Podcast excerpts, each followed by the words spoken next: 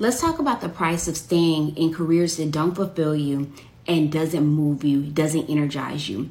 You guys, oftentimes people get stuck in high paying roles or high paying industries, but the work is not fulfilling. The work doesn't move them. Let's get into what can happen if you stay there. I'm Tara Mills. I've helped over 500 black men and women elevate their careers through pay and through position. Let's get into it.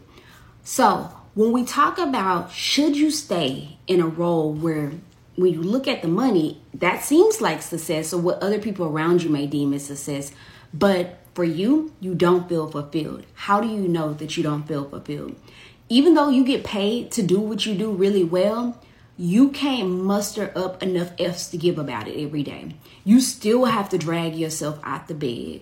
You still struggle connecting with the people that you work with. And you just don't see why there's a sense of urgency around what they keep talking about because nobody's dying, nobody's crying. Okay.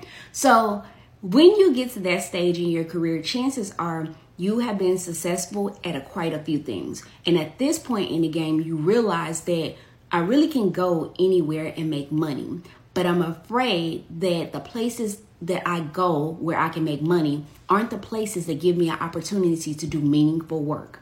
Not true. There are tons of nonprofits and mission driven organizations that are high paying. Oftentimes, they are always excited, and oftentimes, they get more competitive salaries from people who come from the corporate space. So, if you're looking for more mission driven work, you want your work to be more meaningful and impactful, check out jobsforgood.com. This is a great start to start thinking about what roles are out there and what impact you can have in the world. Bye, you guys. Shortcast Club